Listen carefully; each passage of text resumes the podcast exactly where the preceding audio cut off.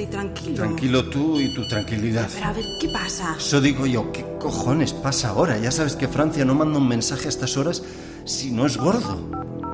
Joder, han localizado al perro. Amaya, levanta, le han liberado, ve y tú mira. ¿Qué estás diciendo? Mira, joder.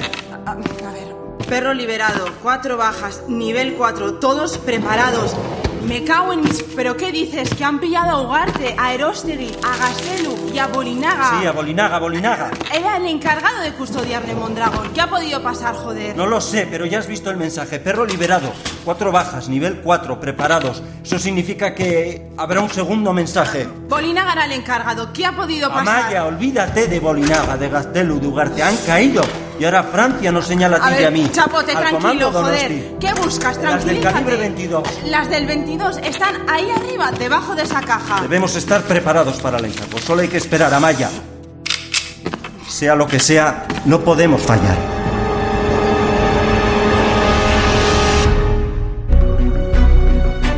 En Cope, Miguel Ángel Blanco.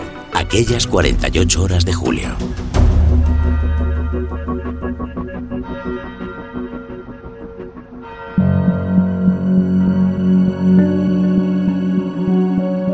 Momento que desde Francia se obtiene ese primer elemento, que efectivamente era una, una anotación que aparecía en una agenda de un dirigente. Francisco Vázquez, oficial de la Guardia Civil responsable de la liberación de Ortega Lara. En la cual pues parecía claramente asociado Bol 5K, que entendíamos que podían ser 5 kilos, 5 millones. Pues estos indicios, evidentemente, son los que nos pusieron sobre la pista y desde luego se desbrozaron muchísimas líneas de investigación en torno a lo que podía significar Bol. Eh, muchas de ellas iban descartando y sí que es cierto que con el paso del tiempo hubo una que lo referenciaba a un apellido, a una persona, Bolinaga, una persona radical, de un entorno muy concreto, de una zona de Mondragón, en la que en el pasado había sido muy recurrente la acción de un comando que de repente desapareció.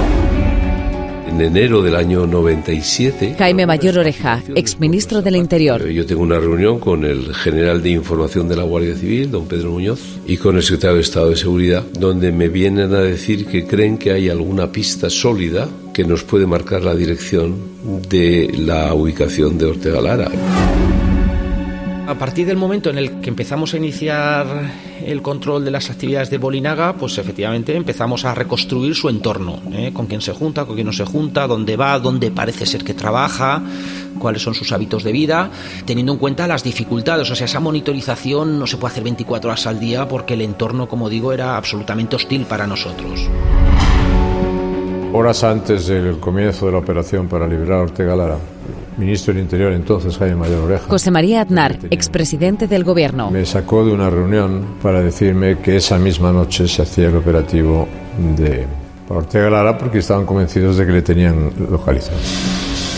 Y es el 1 de julio, aquella noche del 30 de junio, momento en el que decidimos poner el operativo en marcha. Estamos en la operación, lo que llamamos la operación BOL, Por Bolinaga. La operación comienza normalmente saliendo desde diferentes ubicaciones y acuartelamientos, un punto de reunión relativamente próximo a, a donde se va a desencadenar el operativo. Hay que tener en cuenta que el operativo no solo era intervenir en la nave, sino previamente intervenir en varios domicilios de forma simultánea para detener a, a los miembros del comando y unas horas de espera hasta que los objetivos se van a dormir, que ves que no hay luces en su casa, que entiendes que ya es el momento idóneo para irrumpir en sus domicilios. El juez de guardia es Baltasar Garzón y la confusión es completa, porque yo aquella noche yo ya he montado el operativo a través de la Guardia Civil y cuando yo recibo la llamada del consejero de Interior del Gobierno Vasco, eh, yo no entiendo nada. Y me doy cuenta que algo extraño ocurre cuando yo le llamo a Mayor Oreja diciendo, ¿está liberado? Me refería a Cosme del Clo. Juan Mari Atucha, exconsejero vasco de Interior. Y él me dice, ¿pero cómo tal reacciona de esta manera? Y entonces él se estaba refiriendo en el pero cómo, precisamente, a aquella operación que a mí se me había ocultado. Eh, a la simple vista el secuestrado no estaba en, el, en la parte visual de la nave, pero, pero claro, había que explorar. Eh, una nave grandísima, eh, absolutamente desordenada, con pff, toneladas de hierros, de maquinaria una nave bastante diáfana, apoyaba además uno de los laterales sobre la ladera de la montaña. El ministro tenía la instrucción de cada hora llamarme o, en todo caso, si había alguna novedad. Entonces, Cada hora me llamaba y decía, pues están en la nave, están revisándolo todo, pero no damos con, no damos con él. Hasta que a las 6 de la mañana, pues me llaman y dicen, no damos con él. Allí estaba la Guardia Civil, allí estaba el juez y estaban realmente los que tenían, los que habían eh, secuestrado y torturado a José Antonio Ortega Lara. En ese momento le dije al ministro, mira ministro, no lo dejéis todavía, solamente por favor dile al juez, dile a la Guardia Civil que nos den media hora más. Media hora más, por favor. Solo pido media hora más. Lo que íbamos a hacer a partir de ese momento era intentar liberar el espacio visible, ¿no? Y entonces lo que empezamos es a mover máquinas. Eh, una de esas máquinas, eh, al intentar moverlas y al intentar, tenía un brazo articulado, al intentar elevar el brazo articulado, pues vio cómo se elevó también parte del suelo. Ese fue el momento en el que ya teníamos claro que ese era el lugar. Una de las primeras inquietudes que tenemos cuando se abre el habitáculo es saber si puede haber algún otro miembro de alguna persona que esté custodiando abajo, quien debe realizar esa acción de entrar en primer lugar, incluso la posibilidad de que hubiesen trampeado el acceso ante una intrusión, con lo cual, desde luego, quien debe entrar es un personal especializado, como fue este el caso de, de la Unidad Especial de Intervención de la Guardia Civil.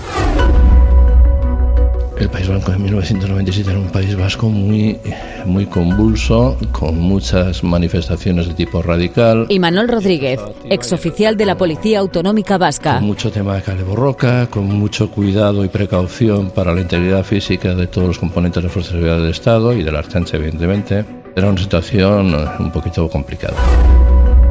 No, no, podía permitir la humillación que fue para, para la banda criminal y terrorista. Carlos Iturgaiz, expresidente del PP en el País Vasco. Haber liberado a, a un icono, ¿no? que era José Antonio Ortega Lara. No podíamos prever mínimamente, al menos no tuvimos esa información, eh, nadie nos la dio de que estaban preparando otra medida porque probablemente la improvisaron sobre la marcha. La ETA que hemos conocido es una ETA de, de acción-reacción, una ETA de intentar necesariamente hacer prevalecer hacia su masa de población pues ese sentimiento de euforia, de victoria, de no derrota, con lo cual era más que evidente. El tema de Ortega Lara al final para ellos fue un fracaso. José Antonio Ardanza, Lendakari. Yo personalmente lo que no esperaba era que fuera una reacción tan rápida, tan inmediata. No había sido una liberación consiguiendo los objetivos, lo que había sido es una liberación. Estabas un poco alerta, sabías que tarde o temprano, en cualquier momento había un atentado. Luis Miguel Querejeta, forense que realiza la autopsia de Miguel Ángel Blanco. En cualquier momento disparaban a alguien y vivías un, vivíamos un poco en esa, en esa tensión permanente, ¿no? Intuíamos que evidentemente la liberación de Ortega Lara era un éxito tan grande, un golpe tan grande para ETA, que ellos iban a intentar hacer algo, iban a intentar vengarse. Y ahí es cuando aparece la respuesta de las organizaciones, es de, la respuesta de los terroristas es el secuestro y asesinato de Miguel Ángel Blanco.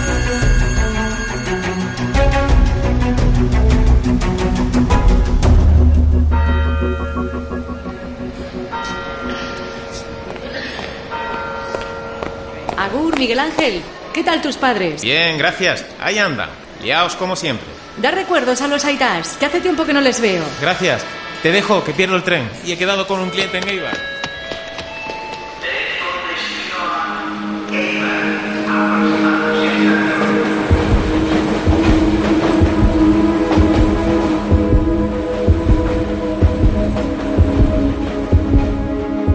Hermano pues era una persona joven. Marimar Blanco, hermana de Miguel Ángel Blanco. Con una vitalidad tremenda, una persona que tenía carácter, pero a la vez tenía un corazón tremendo.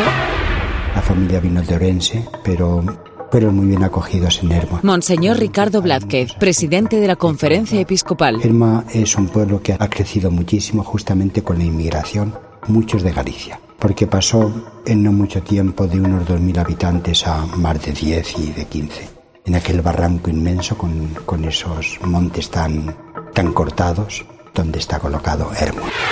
Pues cuando entró aquí tenía 23, era un chaval. Carlos Totorica, alcalde de Hermoa. Es decir, una persona joven que había tenido esa ilusión por trabajar, eh, por cambiar su pueblo. Era bastante atípico que gente muy joven se presentara eh, o participara de las listas del Partido Popular, también del Partido Socialista. Me contaba la ilusión que tenía porque se pudiese construir un polideportivo en su ciudad, en Hermoa, que él me decía, le pregunté en un momento de aquel desayuno a, José, a Miguel Ángel Blanco, ¿cuánto ganas eh, por ser concejal? Y me dice, 350 pesetas. Lo que nos decía es que él no se quería dedicar a la política. Iñaki Oyarzábal, amigo de Miguel Ángel Blanco. Pero que él en ese momento pues quería ayudar y, y creía que bueno pues que en su pueblo pues oye no había no había mucha gente que se atreviera y él estaba dispuesto a hacerlo con la idea de estar un tiempo en política y luego dedicarse pues a lo que a lo que a su trabajo y a su hobby que era la que era la música ¿no? Él comentaba que si algún día él le intentaran secuestrar, que él haría todo lo posible por escapar y si no que preferiría que le dieran un tiro porque él un secuestro no lo podía soportar.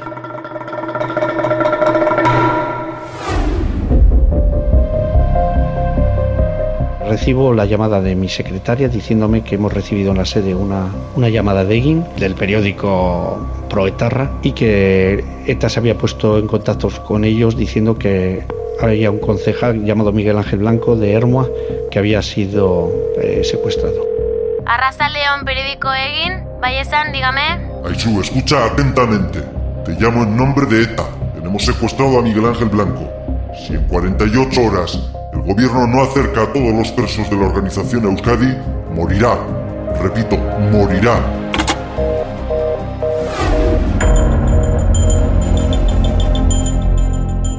Cuando hablo con la familia en lo primero que me dicen es, ¿pero qué está pasando? ¿Pero dónde está Miguel Ángel? Eh, Ellos ya, yo creo que ni me escuchaban y me, decían, pero Carlos, dinos dónde está Miguel Ángel. Estaba haciendo una entrevista periodística precisamente y me dio una nota a mi ayudante y me dio pues, el Ministerio del Interior, el Ministerio del Interior había llamado y el Ministro del Interior me dijo que habían secuestrado a Miguel Ángel Blanco. Un concejal joven de Hermoa, según iba circulando a pie por una calle de Eibar. Es evidente que en aquel momento ya pensamos que se está produciendo una respuesta vengativa de ETA, ¿no? Lo que nunca pensé es que era la noticia que iba a tener al otro lado del teléfono. Cuando cojo la llamada, era una voz desconocida, entonces me extraño, dije, ¿quién eres? Y me dijo, ¿quién eres tú? Y le dije, soy Marimar.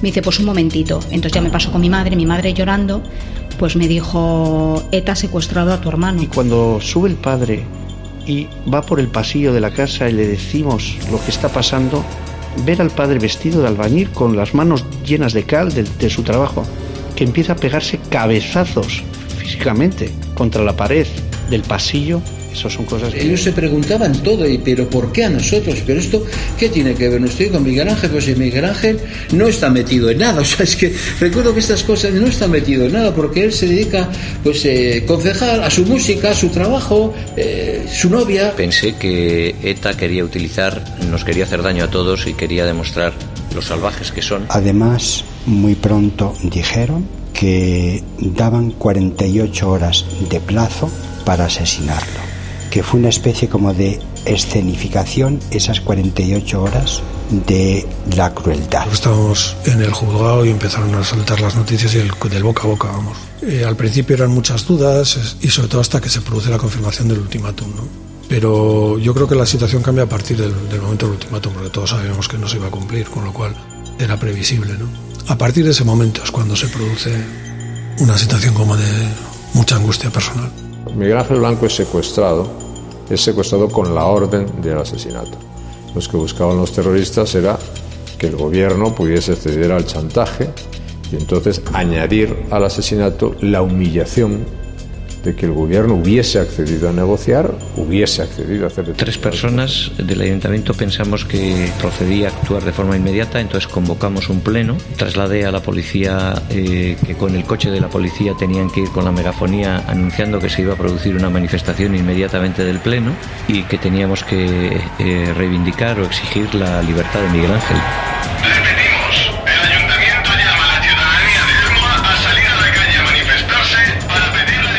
A partir de determinada hora, de acuerdo con el presidente, probablemente se produce el momento más difícil para mí, que es el momento en el cual lo tengo que notificar a los españoles. ¿no? Yo recuerdo siempre que fue mi intervención más difícil de todas las que he tenido en la vida política. Digo que es la más difícil porque nosotros no podíamos exagerar el tono, porque, porque Miguel Ángel Blanco estaba secuestrado.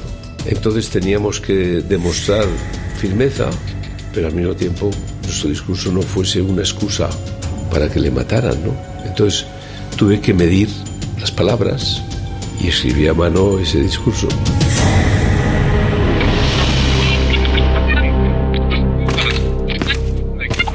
No van a acercar a nadie, Amaya, no van a acercar a nadie. ¿no? chapote.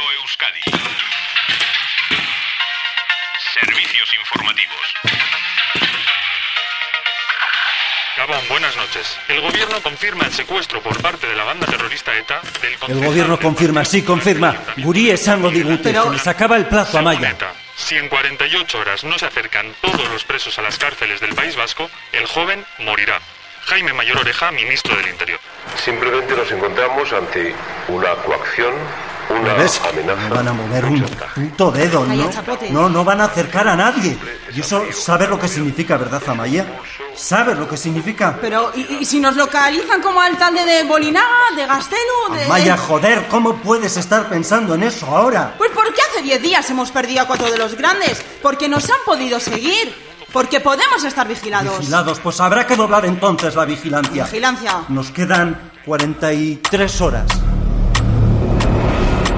Nos dieron 48 horas, pero eran 48 horas que ellos sabían que no se iba a producir ninguna modificación. Y de hecho, además, incluso un comando de estas características se encierra, no tiene ningún contacto con el exterior por razones de seguridad, ni siquiera con la banda. Lo que sí nos demostraba era una época en la que estaba vigente un comando Donosti potente, con una capacidad de letalidad importante, con una infraestructura importante. También mostró una, una viveza desde el punto de vista de, de comunicación con sus dirigentes, pues también importante. O sea, Primero empiezas a analizar, digamos, la figura secuestrada.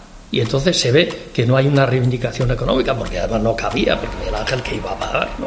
Empiezan a moverse y claro, rebuscan, buscan y rebuscan por todos los rincones del mundo.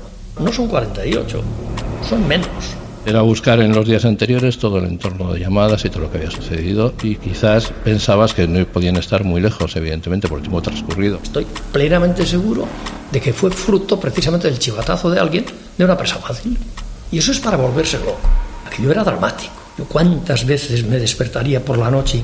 Estás en tensión permanente, en tensión permanente, en tensión permanente. Cuando te secuestran el 10 de julio a Miguel Ángel Blanco, en ese momento se tratan de activar todas las, eh, las fuerzas y cuerpos de seguridad, pero yo también dije en aquel momento que eso era encontrar una aguja en un pajar. Pese a todo, tanto Guardia Civil, Cuerpo Nacional de Policía como la chancha, evidentemente todos tratamos de activar una búsqueda. Parecía mucho más probable que a lo mejor el lugar de custodia fuese un, pues bueno, sobre todo para 48 horas, por la dificultad que entraña alojarlo en un domicilio o en un inmueble, pues nos parecía, podía parecer más lógico que estuviese en una zona boscosa, en una zona rural, en una zona, como digo, inhabitada. Eh, pero peinamos todo, peinamos pueblos, peinamos ciudades, peinamos cualquier rincón que considerásemos que, que podía, que podía estar, pero bueno, era, era una, una posibilidad complicada, muy complicada.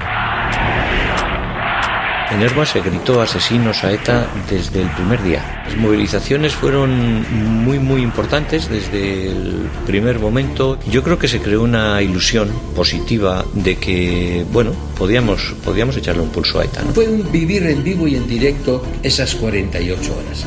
Entonces yo creo que eso fue de alguna manera ese vaso o ese recipiente que estaba ya a rebosar eh, de hartazgo, de enfado, eh, de rechazo a ETA eh, y de solidaridad entre nosotros, pues tal vez eso fue la gota que se, pues se suele decir que colmó ese vaso, ¿no?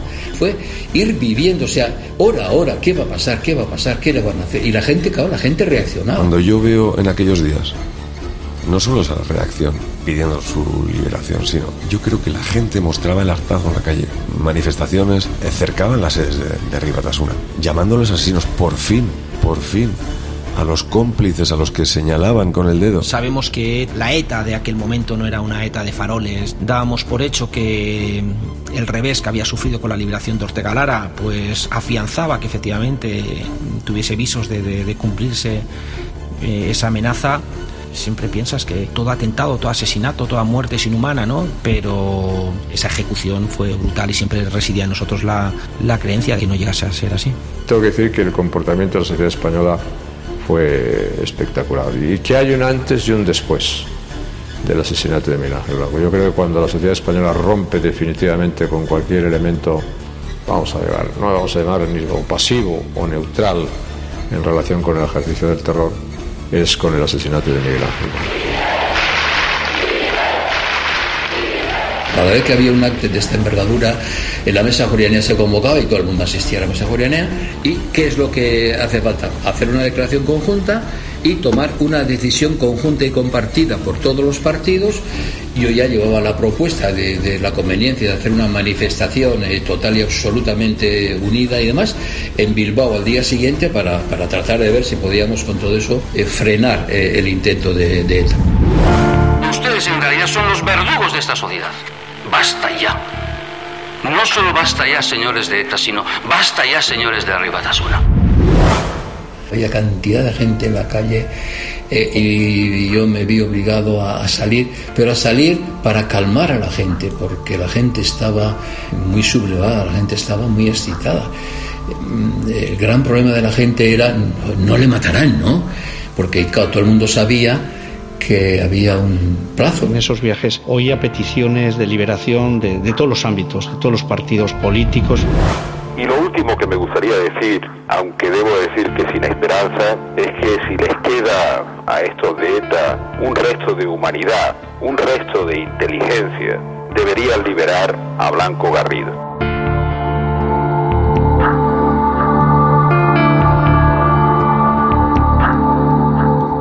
Nosotros tratamos, nos pidió algún medio de comunicación, sondear en cárceles francesas lo que pensaban algunos miembros muy destacados de la organización.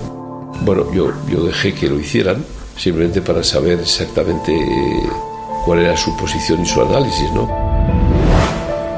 Soy la madre de un preso de ETA en la cárcel de Alcalá-Meco. Si mi hijo me oye, reconocerá mi voz.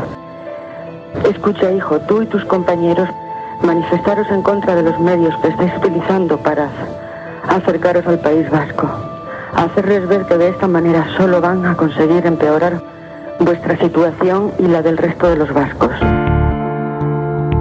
Al día siguiente, las noticias que me llegaron eran confirmatorias de que cuando se produce un secuestro de estas características, con un plazo tan perentorio, 48 horas, es porque la decisión está tomada vivimos en la calle, vivimos 48 horas en la calle.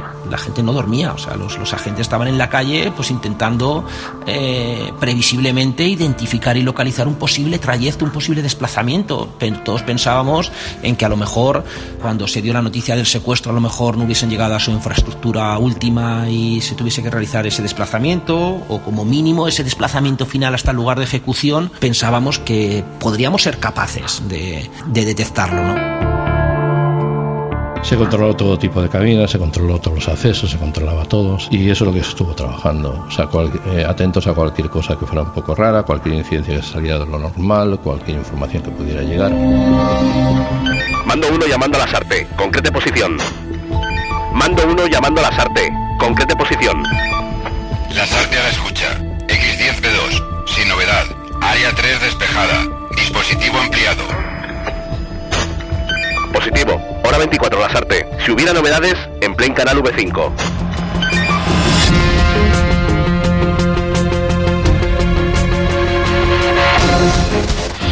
Bueno, el Consejo de Ministros hay un debate si el presidente del gobierno debe ir o no a la manifestación que está convocada al día siguiente por la mesa de Julianea, por los partidos políticos a Bilbao. ¿no? He de decir que yo no tengo ninguna mínima duda eh, y que hay que estar allí y tiene que estar el presidente del gobierno en primer lugar. Lógicamente el presidente del gobierno decide ir al día siguiente a la manifestación que tendría lugar en, en Bilbao. Fue una idea que le estoy viendo incluso la cara a la persona que lo propuso y lo relacionó en su momento con que los americanos cuando se iban a producir ejecuciones eh, de reos que tenían condena de muerte, pues hacían frente a la cárcel, ¿no? Estaba mm, toda la plaza llena de personas, sobre todo, además era muy curioso, mucha gente joven, pues sentadas en el suelo con unas velas y de forma pacífica reivindicando el, la liberación de Miguel Ángel, ¿no? Aquello fue una, una decisión que adoptaron también los vecinos de, de Hermoa de hacer esa vigilia de, de las velas en los que había un silencio tremendo. Lo único que se oía eran los lloros de las personas, las lágrimas de mis padres, mis lágrimas.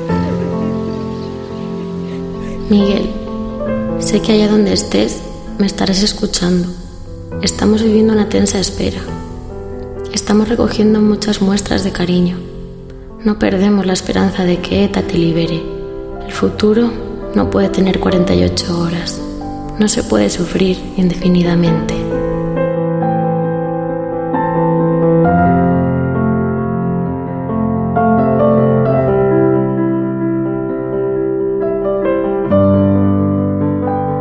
Presencia del presidente del gobierno y del gobierno de España el País Vasco era la expresión de la unificación de todas las voluntades españolas en las instituciones vascas, de la autonomía vasca, de, de, de, de toda España en general, en Bilbao y en el País Vasco.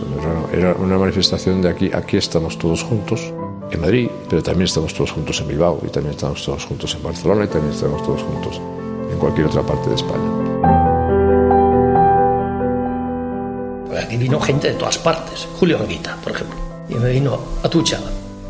Aquí está el pueblo, me dijo. Por lo menos representado.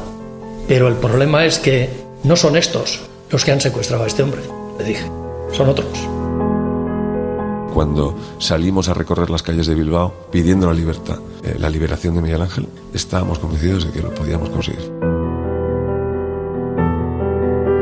Había visto muchas movilizaciones, pero así de multitudinarias ninguna. Yo nunca había visto unas manifestaciones tan multitudinarias y tan contundentes en la petición de la libertad, en la exigencia de la libertad y tan contundentes en la condenación del asesinato.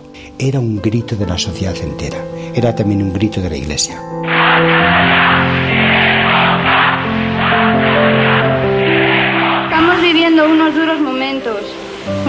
Espera, pero todavía no hemos perdido la ilusión y la esperanza de que Miguel vuelva a casa y de que pronto esté con nosotros.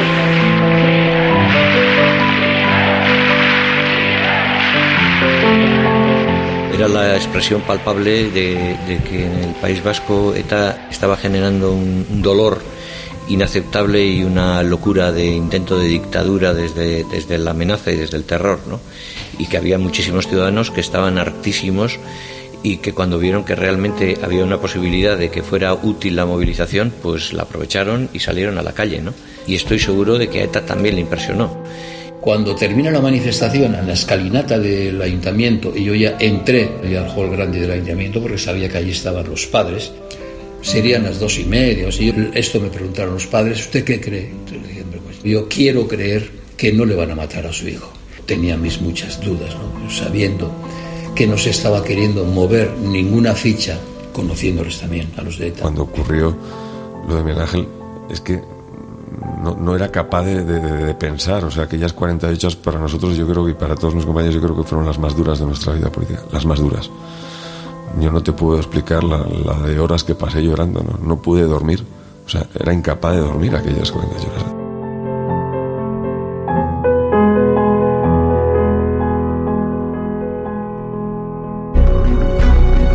En Cope, Miguel Ángel Blanco, aquellas 48 horas de julio.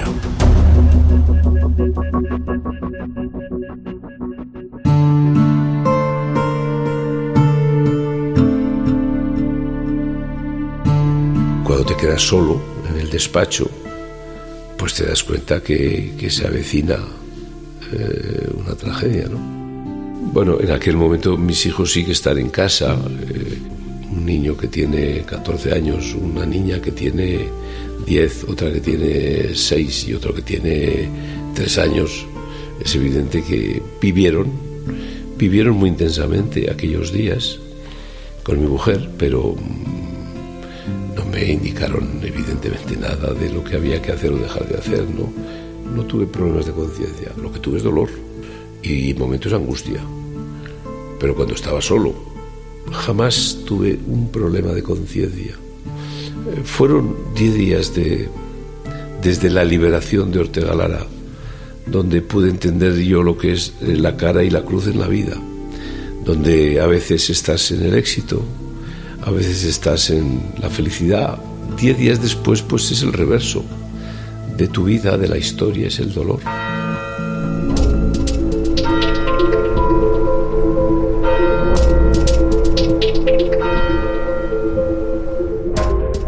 Estábamos de guardia y entonces, bueno, ya sabíamos que, iba, que podía ser, era la fecha límite. Sabíamos que cuando ETA decía las cosas, las decía, las hacía. Por lo tanto, estábamos preparados.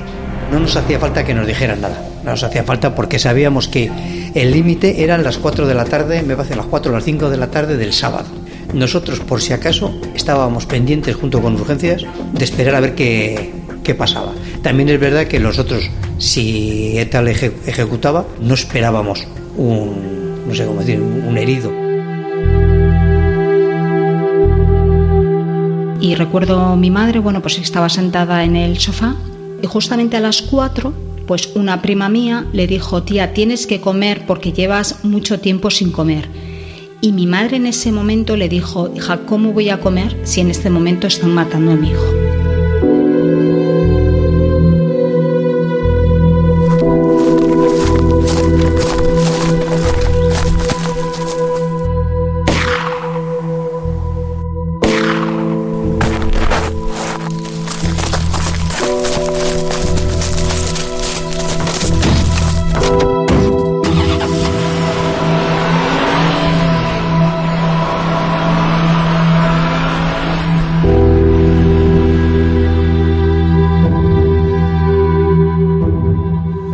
Después de la manifestación, aquí estaba un juez de la Audiencia Nacional, eh, fuimos a Durango. Y entonces nosotros nos fuimos a un restaurante de Durango para estar allá, pero serían igual las tres y media o lo que fuese y tal, con el juez de la Audiencia Nacional. Estuvimos el viceconsejero, Martín Arena, mm, y alguna otra persona del Departamento de Interior y yo mismo. Llamada. Ha aparecido un ciudadano joven con unos disparos en la cabeza inmediatamente a, a las instalaciones del Parque Móvil. Y fuimos en helicóptero nosotros al hospital, allá, con el juez de la Audiencia Nacional. Ahí el segundo era importante.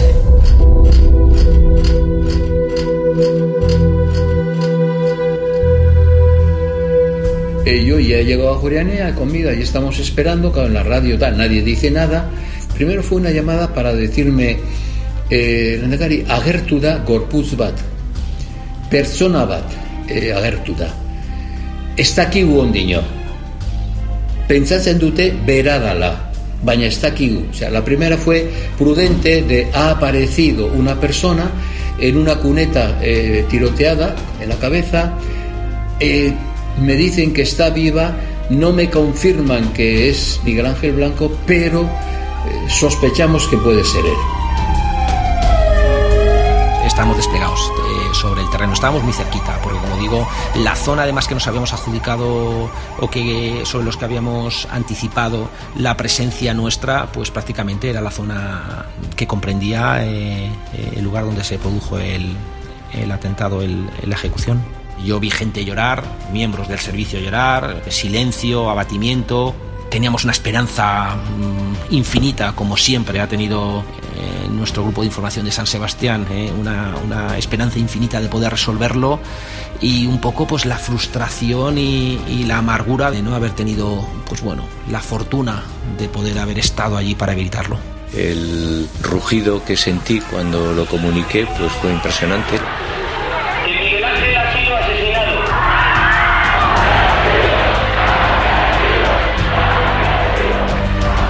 La calle literalmente se podía echar una, una moneda desde aquí arriba y no hubiera caído al suelo. Estaba absolutamente abarrotada. eh, un rugido como respuesta que me dejó impresionado porque aquella enorme y brutal energía que teníamos allí eh, se transformara en una manifestación. Es evidente que todavía no ha muerto.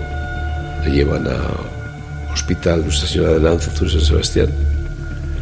Y yo tengo tiempo para acercarme a, la residencia sanitaria.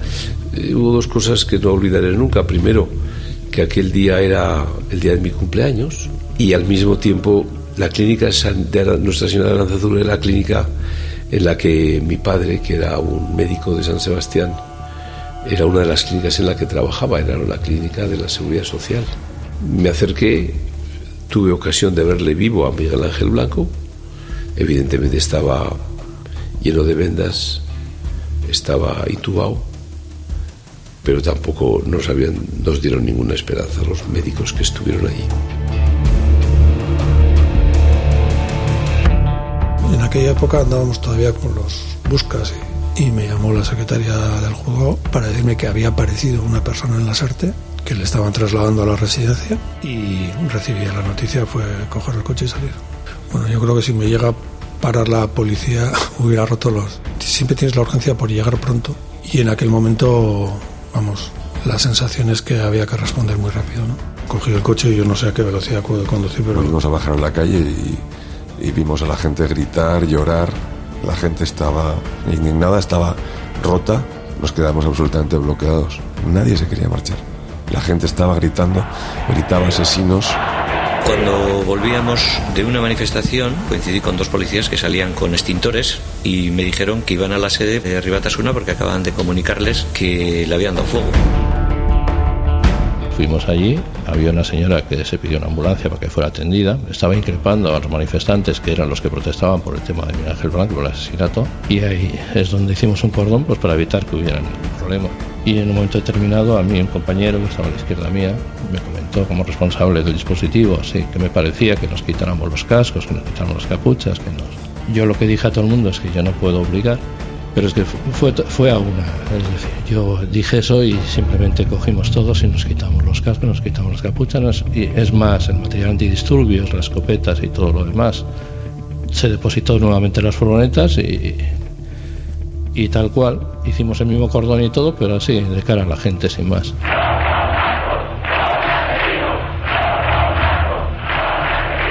Pues nos vinieron a besar, nos vinieron a abrazar y gritaban el chancharria surekin, el pueblo está contigo y nos emocionó a todos.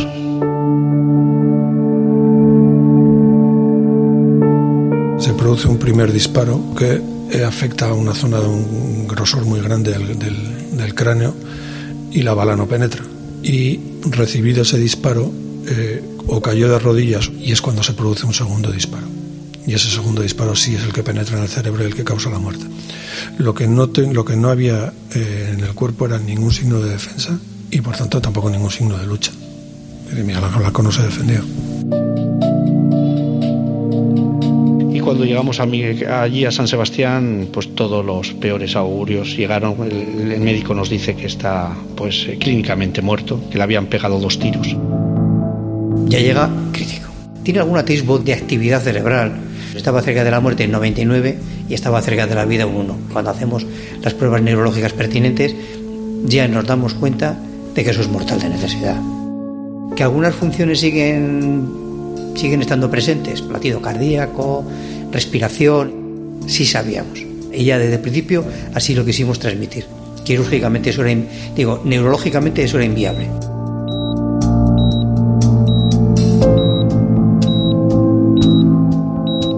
Sí que me acuerdo que nada más llegar, que la subieron a la dirección, la mujer estaba muy, muy afectada, muy, muy afectada, muy afectada, muy, muy nerviosa, muy afectada. Entonces, bueno, ella lo que quería ver a su hijo y había gente que no le dejaba. Sabemos que la distancia mmm, prolonga un poco como la, incertidumbre, la inquietud. Entonces lo que hice fue bajar la familia, que lo vieran, y luego habilitamos una, una dependencia que teníamos en ese momento dentro del servicio para que estuvieran allí la familia. Eso tranquilizó bastante en principio a la madre. El estar cerca del hijo, eso le tranquilizaba. Cuando luego ya más avanzada la noche, ya vimos que aquellos pequeños hilos que había ya no estaban tampoco, es cuando decidimos hacer los electroencefalogramas, que es que en ese momento, aunque clínicamente ya sabíamos que estaba fallecido, teníamos que demostrarlo electroencefalográficamente. Entonces, es cuando ya les decimos que el electroencefalograma es plano, o sea, no hay actividad cerebral. A partir de ese momento, es decir, los órganos, lo que aguantase, pues el corazón y demás, como era un chico joven, aguantar unas horas. Es decir, igual ya sabíamos que toda la situación era irreversible. Y eso también se lo transmitimos a la familia, que todo era irreversible.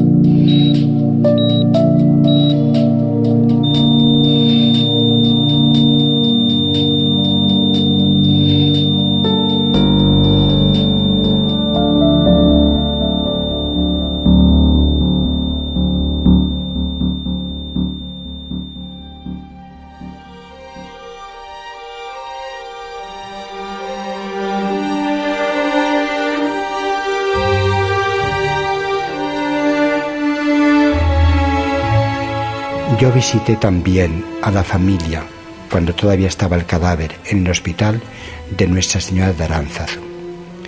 Pude rezar también ante el cadáver, pude darle también un beso. Ya se puede comprender cómo estaba la familia. Rezamos, todos consternados por lo que había ocurrido. Fue una autopsia especial, yo lo recuerdo por el silencio. La gente, los compañeros, la- los ayudantes, los que participamos en la autopsia, no cruzábamos prácticamente palabra alguna. ¿no? Se hizo la autopsia como se debía hacer y yo recuerdo una sensación de silencio. Las autopsias probablemente todas te marcan de alguna manera, por una razón o por otra. Yo presidí el funeral, sí. Ya no pudimos acceder con el coche hasta cerca, porque estaban las calles adyacentes de gente, bueno. Pudieron entrar en la iglesia una mínima cantidad de los que se habían congregado para el funeral. Fue muy penoso, muy doloroso, mucho. Había muchas autoridades, de todas las autoridades del Estado, del gobierno autonómico, lógicamente el ayuntamiento. También estaba el entonces príncipe de Asturias, Felipe VI ahora. Como joven, pues al funeral de un joven En el bárbaro asesinato de Miguel Ángel, el terrorismo ha mostrado su rostro frío y despiadado, de crueldad y de horror. Todos hemos sido golpeados. En una homilía yo quise estar cerca de la familia, porque son los más directamente golpeados por el asesinato de su hijo, de su hermano. Ante una muerte así no se pueden hacer discursos. Más bien son una especie como de, de flashes ante la situación concreta que se está padeciendo y se está viviendo. Yo, yo creo que fueron las primeras 48 horas que no, que no dormí. Absolutamente nada. No tenía tiempo para dormir, la verdad. No, no, nada, cero. Hay un momento que yo ya me desplomo. Pero ya cuando llegamos al entierro de Hermoa y que estaba su majestad en aquellos momentos, eh, era príncipe de España y hoy es su majestad el rey Felipe VI, y me da un abrazo, yo ya me desmorono y lloro. ¿Por qué? Pero yo por, por la tensión, no podía más. Bueno, fuimos andando desde la plaza del pueblo con el féretro hasta el cementerio, eh, subiendo, subiendo una, una cuesta por la carretera y allí fuimos el rey en la mitad, eh, a un lado el presidente Aznar, al otro lado yo, hablando muy poco, por supuesto, porque no había mucho que hablar. El dolor de la familia Blanco Garrido y su angustia durante estos días es el dolor de nuestra familia y es el dolor que ha sentido unánimemente todos los españoles que amamos y respetamos la vida y la libertad.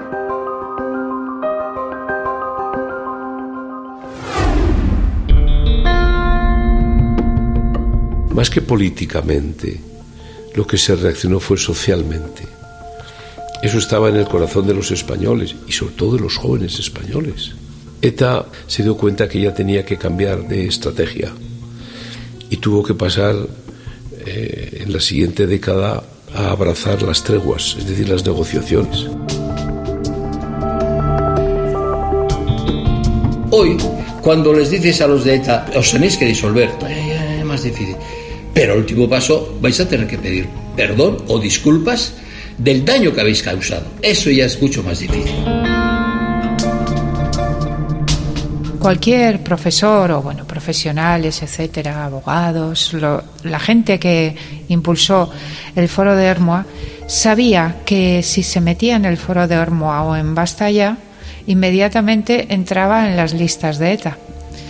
Y por eso cuando se daba ese paso, si se decidía a dar ese paso, se decidía salir del anonimato, digamos, un anonimato hasta cierto punto protector, a una exposición pública muy peligrosa.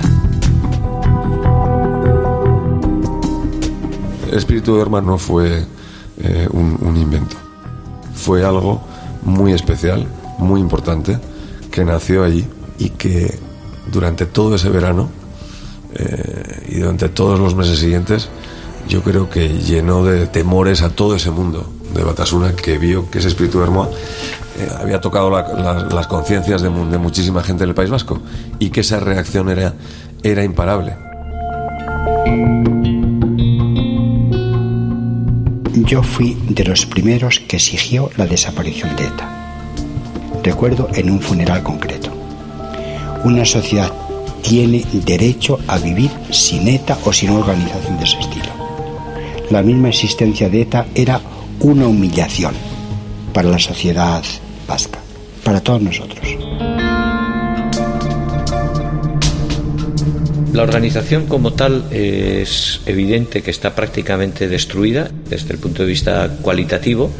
Es verdad que quedan unos cuantos terroristas que no quieren disolverse, que no quieren renunciar, pero sobre todo yo creo que lo más relevante que queda es que todavía no han condenado su pasado. Que las monstruosidades que hicieron, en el que hay una parte de la sociedad que no condena el pasado, que sigue reconociendo como héroes a asesinos y a liberticidas.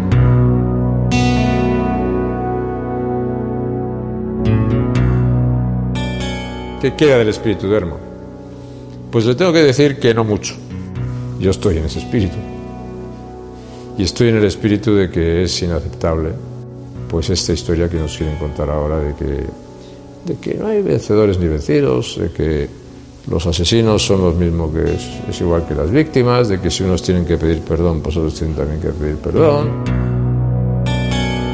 Yo nunca voy a aceptar en mi vida que los asesinos de Miguel Ángel Blanco puedan ser tratados en su memoria como Miguel Ángel Blanco. No lo puedo aceptar. Y si una sociedad acepta eso, tengo que decir que esa sociedad pues no vive su mejor momento.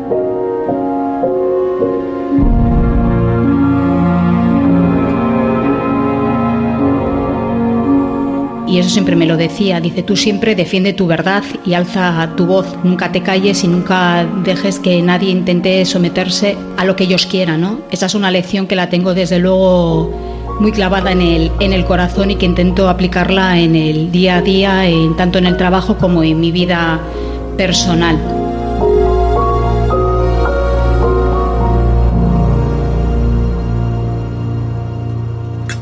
Son las 4, las 3 en Canarias. Se cumplen 20 años ya del secuestro y posterior asesinato. Déjalo, mamá, ya lo recojo yo. Vete a descansar al salón. Estás pensando lo mismo que yo, ¿verdad? Sí, Han pasado 20 años de aquello. sí, mamá. Ya han pasado 20 años. Aquel día la sociedad plantó cara a ETA. 20 años después, el recuerdo de Miguel Ángel Blanco sigue vivo.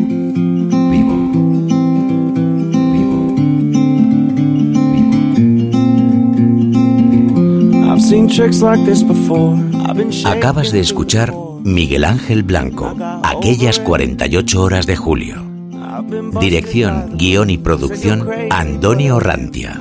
Diseño sonoro y realización, Juan Antonio Machado. Documentación, Mari Carmen Bernal. Con Necane Fernández como Amaya, Antonio Rantia como Chapote, Antonio Montero como Miguel Ángel Blanco, Silvia Lluvero como Marimar Blanco, Pilar Fernández como Consuelo Garrido. Y las voces de Raquel Cantos, Miguel de Toro, Iván Mosquera, Daniel Vara y Roberto Pablo. We still go ahead, go head up